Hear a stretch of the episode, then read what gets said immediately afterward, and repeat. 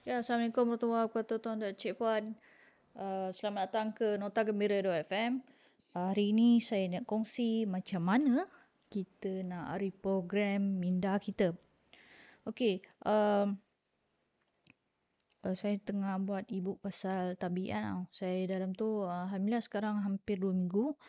Uh, saya kira lebih kurang dalam 10 hari. Nak 30 hari saya praktikkan uh, adalah uh, benda-benda yang tabiat baru yang saya tengah develop. Dan uh, so bila study pasal tabiat ni kan ada tengok audiobook dengar audiobook tengok video dan sebagainya. So saya semakin faham kenapa uh, pertama ada satu momen tu saya nak orang kata nak ubahlah diri kan tabiat baru dan sebagainya. So ada satu hari tu oh, bukan satu hari ada satu masa tu saya pernah deactivate sebab masa tu saya ada ketagihan Facebook yang sangat luar biasa. Orang kata teruk lah. Ha, kalau 10 tu paling teruk. Um, uh, saya boleh kata 10-10 teruk dia. Which is macam. Kadang-kadang kita sedar tau kita ni punya tabiat kan teruk kan. Tapi uh, kita dia macam sebab dah ada save image tu few years. Ataupun mungkin dah contoh 30 tahun. But then kita nak uh, tukar tu rasa macam susah gila nak tukar. So, ada satu momen tu saya terus macam okay deactivate satu minggu. Tapi, ketagihan ni dia macam dadah tau, dadah. So, bila dadah ni, uh, uh, bila dadah ni, macam bila, yelah kalau tak dapat dadah satu minggu kan, dia mesti macam chemical reaction dalam badan kita macam so craving of the apa dadah tu lah. So macam saya deactivate okey dah seminggu. Okey berjaya successful. Tapi bila saya buka balik uh, Facebook saya terus macam jadi uh, diri saya balik seminggu yang sebelum tu. Maksudnya sama lah kan. Tabiat yang sama. Uh, yelah saya spend time Facebook tu sia-sia. So uh, Uh, okay, ada uh, yang kedua, senario dia adalah uh, lepas tu saya tak ingat saya buat apa sebenarnya. Uh, oh ni, uh, next attempt, attempt yang kedua Alhamdulillah saya berjaya lah mengubah ketagihan Facebook tu. Which is, apa yang saya dapat adalah, yang pertama, uh, tabiat ni is energy. Uh, where your focus goes, your energy flows. Okay. So, apa yang membuat saya berjaya untuk mengubah tabiat uh, Facebook pada ketika itu adalah masa tu yang yang menariknya adalah yang kedua tu masa saya nak ubah tabiat tu pertama saya buka je Facebook. Ada orang rasa macam ish aku kena atasi ketagihan ni okey buang terus Facebook ataupun deactivate ke kan. Nasib baik tak delete kan sebab ada banyak kawan-kawan lama sebagainya kan. So, uh, okay ni ikutlah kalau anda nak ambil otak ke apa. Pertama, tabiat ni macam energi. Okay. Ada dua senario. Pertama, okay bayangkan anda ada dua gelas. Gelas putih eh. Kebesaran gelas tu ikut anda lah. Okay. Bayang anda dua gelas putih. Okay. Yang pertama, anda letakkan air teh. Okay. Yang satu tu, uh, gelas kedua anda letak biar, biar kosong. Okey. Cara nak ubah tabiat ni, pertama, anda boleh, okey, yang tadi kan ada air teh kan? Anda buang terus ke sinki. Okey, anda buang terus ke sinki. Bila anda buang terus ke tinggi, seolah-olah macam anda nak demolish uh, eh, apa tabiat negatif ni terus. Maksudnya, hapuskan terus. Okey. Senario kedua adalah, okey, tadi ada teh kan? Okey, sekarang uh, yang gelas pertama ada teh balik. Tapi yang gelas yang ke satu ni adalah air putih. Dan anda letak air putih dekat air teh tadi. So lama-lama bila kita masukkan air teh ni dengan air putih, lama-lama kan. Contoh satu dua botol, dua botol. Apa yang jadi dalam? Lama-lama air teh tu akan jadi uh, lah, air putih kan. Betul tak? Sebab dia dah lebih banyak air putih.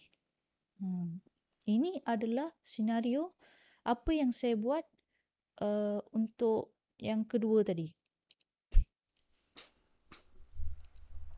Itu sebab bila orang buat style yang kedua ni lebih berjaya daripada yang pertama. Yang pertama tadi ingat tak? Saya deactivate satu minggu tapi lepas tu saya jadi balik. Sama, equal. Memang tak ada benda berubah seperti seminggu sebelum tu.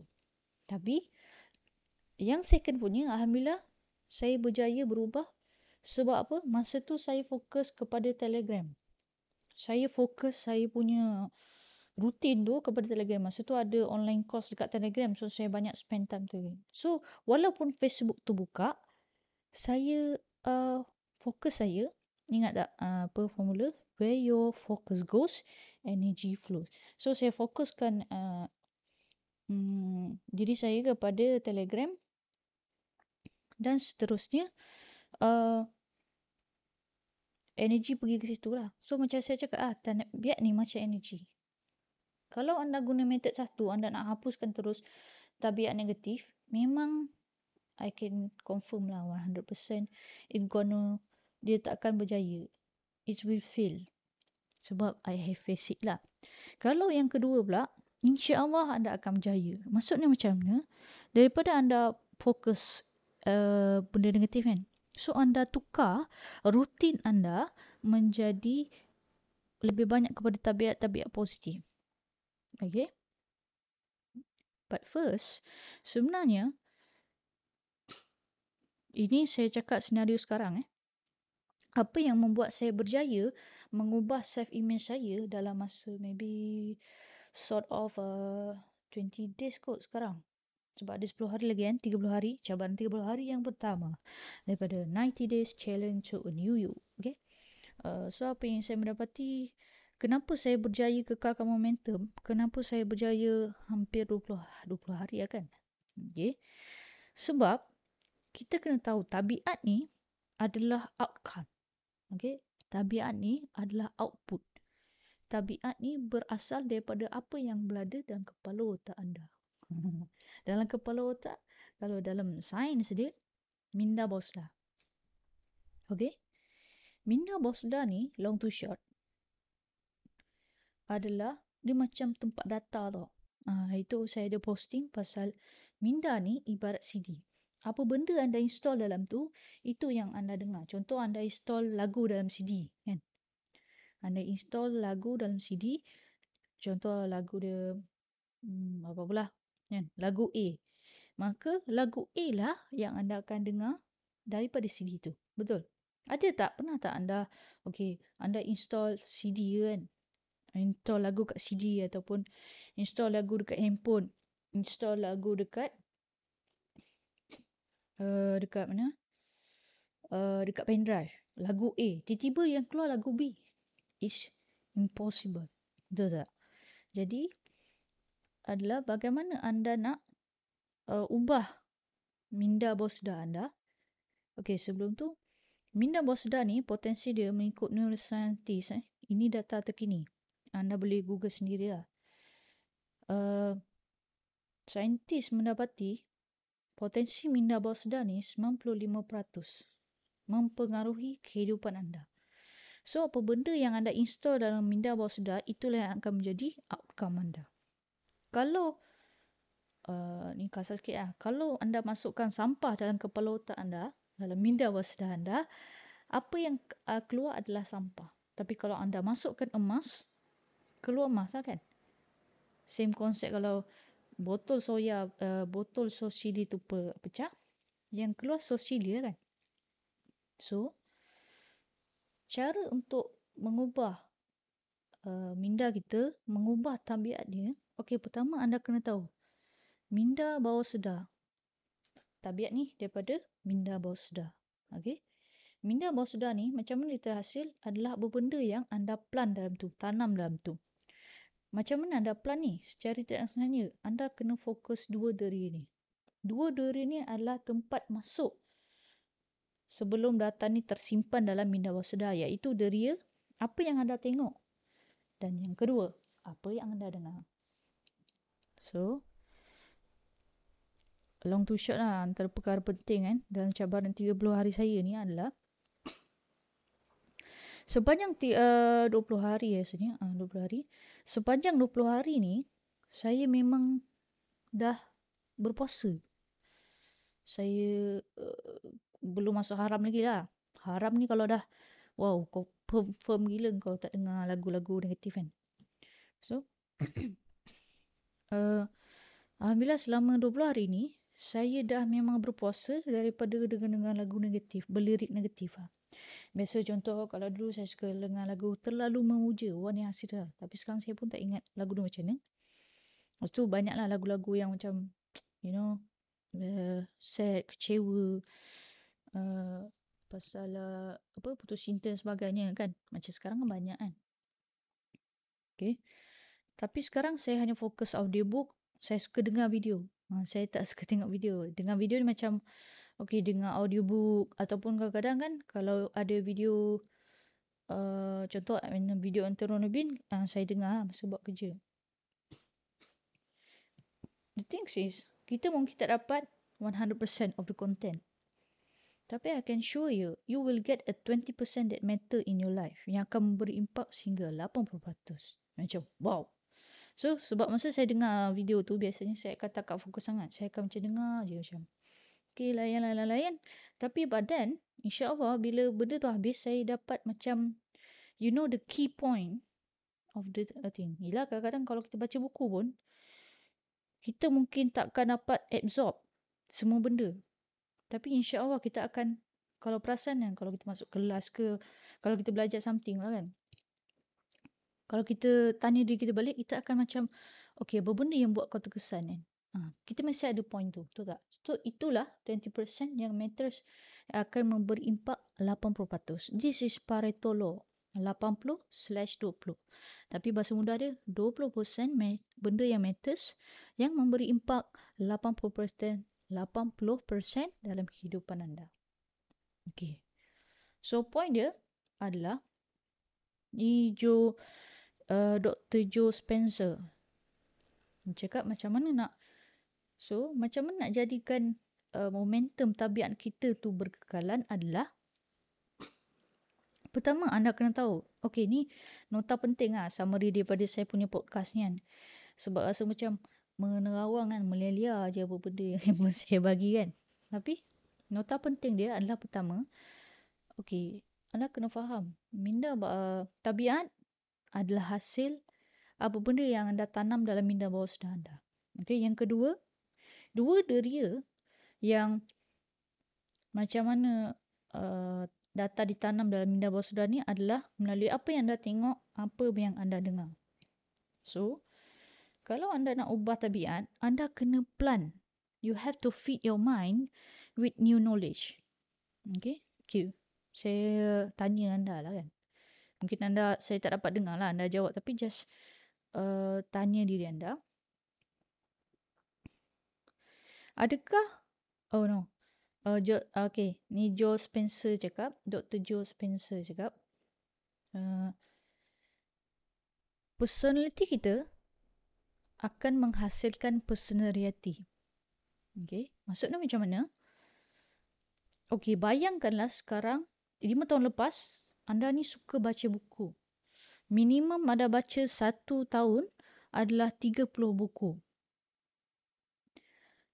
30 buku. Lepas tu bayangkan 5 tahun lepas antara habit anda adalah okey pergi baca buku, pergi gym, uh, pergi networking dengan orang-orang kaya, uh, selalu pergi hotel mewah, yalah lepaking kan.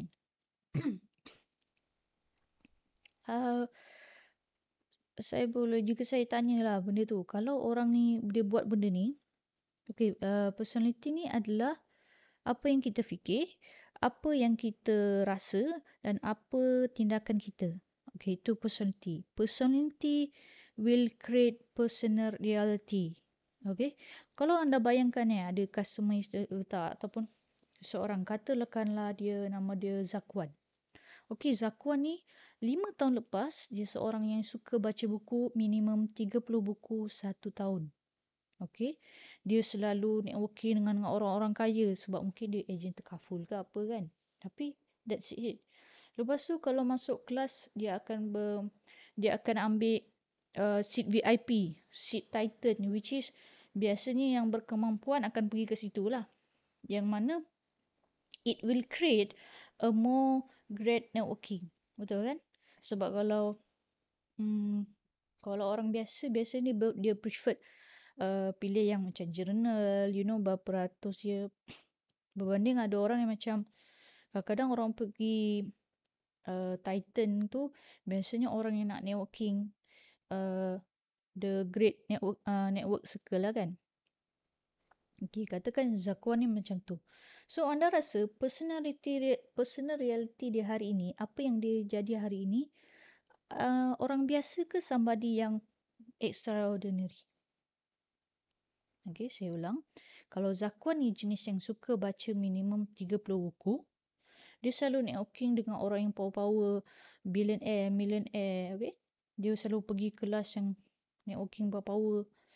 Selalu lepak lah, long to short dia personal reality dia A. Orang biasa-biasa B. Extraordinary Saya pasti anda akan cakap extraordinary, betul tak? Sebab apa? Dia tanam dalam kepala dia, dalam minda bawah sedar dia, benda-benda yang positif, benda-benda yang hebat. Membaca buku, bila kita baca buku ni, baca buku, confirm kita akan dapat knowledge yang baru, betul tak? bila kita baca buku kita akan ada structured thinking bila kita baca buku kita akan dia macam kalau kata kawan saya dia belum dia belum lagi millionaire tapi dia cakap uh,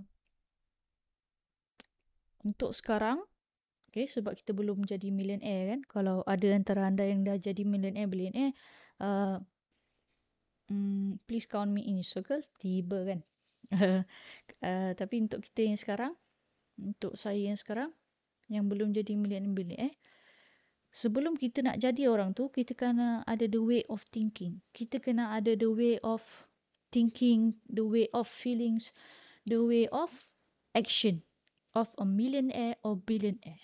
Sebab itu, kita kena buat apa yang millionaire buat, apa yang billionaire buat.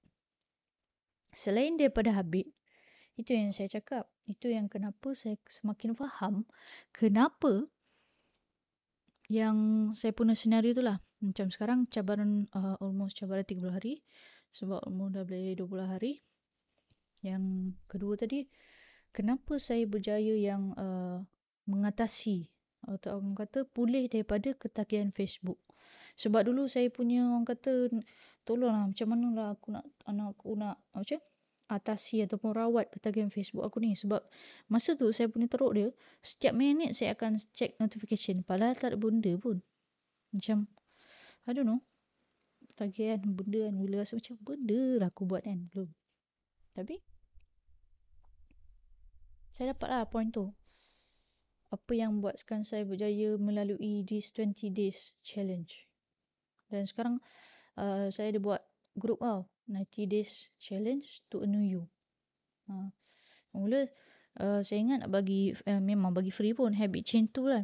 Tapi lepas tu saya macam yalah kaji pasal tabiat, saya tengok balik okey aku berjaya buat ni apa benda aku buat.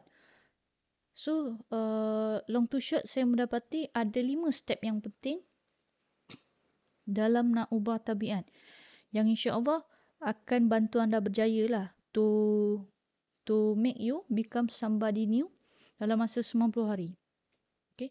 Sebenarnya kita boleh jadi somebody new setiap hari. Dan, tapi kritikal dia adalah uh, ada satu apa formula dia.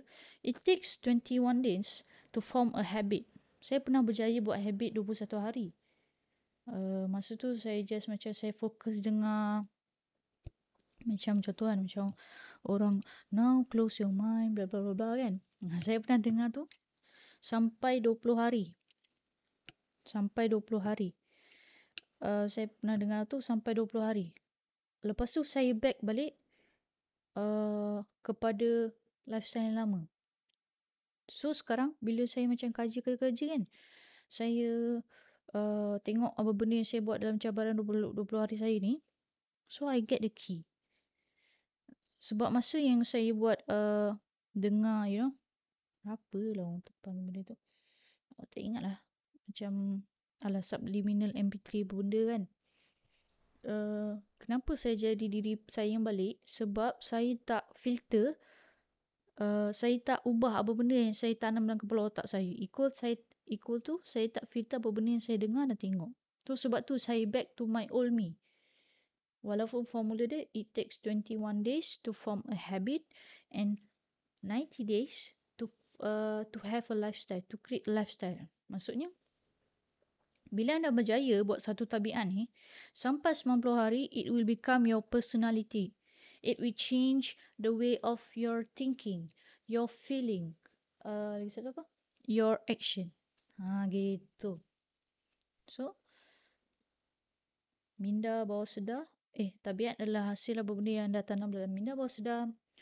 Nombor dua, apa benda. So, macam mana nak apa kan nak nak ubah apa benda yang kita plan dalam kepala otak kita sekarang kalau kita nak lebih baik untuk lima tahun akan datang adalah kita kena filter apa benda yang kita dengar apa benda yang kita tengok okey yang nombor tiga ha macam tu so ha tu ha, so itulah uh, macam mana nak reprogram diri sendiri adalah kita kena uh, tanam benda baru dalam kepala otak, dalam minda bawah sedar dengan tapis apa benda yang kita tengok setiap hari. Sebab kalau anda, saya boleh saya boleh jamin lah 100%, walaupun anda buat tabiat baru, selepas 21 hari berjaya dah. But I can sure you, anda tak boleh kekal sampai 90 hari kalau anda tak ubah apa benda yang anda tengok, apa benda yang anda dengar. Itu saya punya 100% guarantee lah. Sebab saya dah face off. Ya, yang deactivate tu. Lepas tu saya pernah buat uh, dengar, you know, affirmation ke apa benda dah. Tak ingat lah apa benda nama dia. Uh, selama 21 hari gagal juga. Dan ada dua yang senario ni pertama saya berjaya atasi uh, ketagihan Facebook saya. Yang kedua, uh, yalah macam sekarang saya dah berjaya lalui cabaran 20 hari. I'm getting to 30 days and insyaAllah 90 days. Dan uh, antara testimoni saya, saya experience eh, saya inform, saya beritahu apa yang saya experience. Alhamdulillah sekarang emosi saya lebih stabil. Hmm, yang kedua saya lebih fokus. Okay, saya lebih fokus. Saya mungkin kurang lah uh, of distraction. Okay. Yang ketiga, saya sebelum ni agak panabaran. Saya mudah melenting. Saya macam, ah, kalau ada benda yang macam trigger kan, kita macam buat kita stress kan, serabut macam, ah serabut lah. Hmm, macam kalau benda melenting, benda yang buat kita marah macam cepat melenting. Macam Ah, benci lah macam tu kan. So, uh, uh, apa lagi? Lebih tenang, tak menabarak. Antaranya, uh, yalah, macam saya remote dari rumah. Alhamdulillah saya ada kerja tu. So, saya remote rumah. So, saya have a clean environment. Sebab saya pernah so, uh, dulu saya ada tempat macam, the environment ni, pagi-pagi dia dengar orang mencarut kan? Dia macam ah macam spoil mood aku betul lah. Tapi alhamdulillah sekarang saya have a better lifestyle uh, better culture which is uh, kalau kat rumah ialah clean environment saya tak dengar lah. Saya tak terbuka ataupun terdedah macam tu. Sampai itu sebab sampai saya sanggup spend beribu untuk beli noise cancelling head, headphone sebab saya nak Yelah kadang orang ni kita tak boleh ubah lah kan. So kita kena macam change to we, we respond. So saya, saya so saya sampai sanggup beli head, uh, noise cancelling headphone yang boleh kata sekarang adalah uh, top first dalam market uh, noise cancelling headphone. Harga beribu saya tak kisah tapi saya boleh kata itu pelaburan terbaik saya. Saya tak tahu lah orang kata kan tapi itu pelaburan baik saya sebab ia menjaga saya punya emotion. Uh, sebab dulu saya didiagnose MDD. Alhamdulillah sekarang uh, saya boleh kata uh, semakin baik lah. I'm not saying that uh, I'm healed 100% sebab healing ni sebenarnya walaupun anda tidak ada uh, mental health issue oh, sebenarnya kita sentiasa healing ni macam upgrade Ada tak? Okay. Esok uh, anda upgrade lepas tu habis dah. Tak ada kan? Upgrade ni always a journey. Healing is always a journey. Success is a journey. It's not destination. Mana ada orang hari ni berjaya, okay. Lepas tu dia tak ada bawa apa dah. Betul tak? Nah, so, success is a journey. Healing is a journey. Um, upgrade is a journey. Semua journey. Sebab bila anda dah capai sukses A, mesti anda nak capai lagi sukses B. Betul tak? Uh, so, same. So long to short summary biar anda bawa balik sesuatu daripada podcast ni adalah yang pertama tabiat adalah hasil apa benda yang kita tanam dalam minda bawah sedar. Okay. Dua, macam mana data ni masuk dalam minda bawah sedar adalah melalui dua deria. Satu, apa yang kita tengok. Dua adalah apa yang kita dengar. Okay. Yang nombor tiga, bagaimana nak kekalkan momentum tabiat anda supaya berkekalan sehingga melebihi 90 hari adalah anda kena tapis apa benda yang anda dengar, apa benda yang anda uh, dengar dah tengok. Ha, macam tu. Macam sekarang saya lebih banyak educational video. Macam kan YouTube banyak kan. Mind Valley, TED Talk, all those things. Uh, macam tu lah. Uh, so insyaAllah kalau anda berminat untuk masuk dalam grup 90 days uh, to a new you. Dan kalau anda nak saya share lah my masterpiece macam mana saya berjaya melalui 20 hari secara berterusan. Uh, nanti uh, boleh boleh tengoklah dekat URL yang saya post dekat rasa ni podcast ni boleh post URL so boleh copy dekat situ So, jika anda lah tahu podcast ni melalui Facebook, just uh, tengok saya akan sentuhkan URL dekat Facebook post tu lah. Hmm, so, kalau masterpiece adalah mahal dia, tapi itu saya punya sharing, itu saya punya experience. Saya saya tidak, uh, saya bukan bukan jenis macam Google. Google tu memang ada kan. Tapi apa, saya kongsikan my proven method lah. Ha, macam kalau sekarang five method tapi five step tapi tak tahulah. Kalau nanti tiba-tiba dah bertambah kan. Ha. So yeah, uh, it uh, depends on ni saya tengah tulis benda tu. Sebab semalam, semalam ke?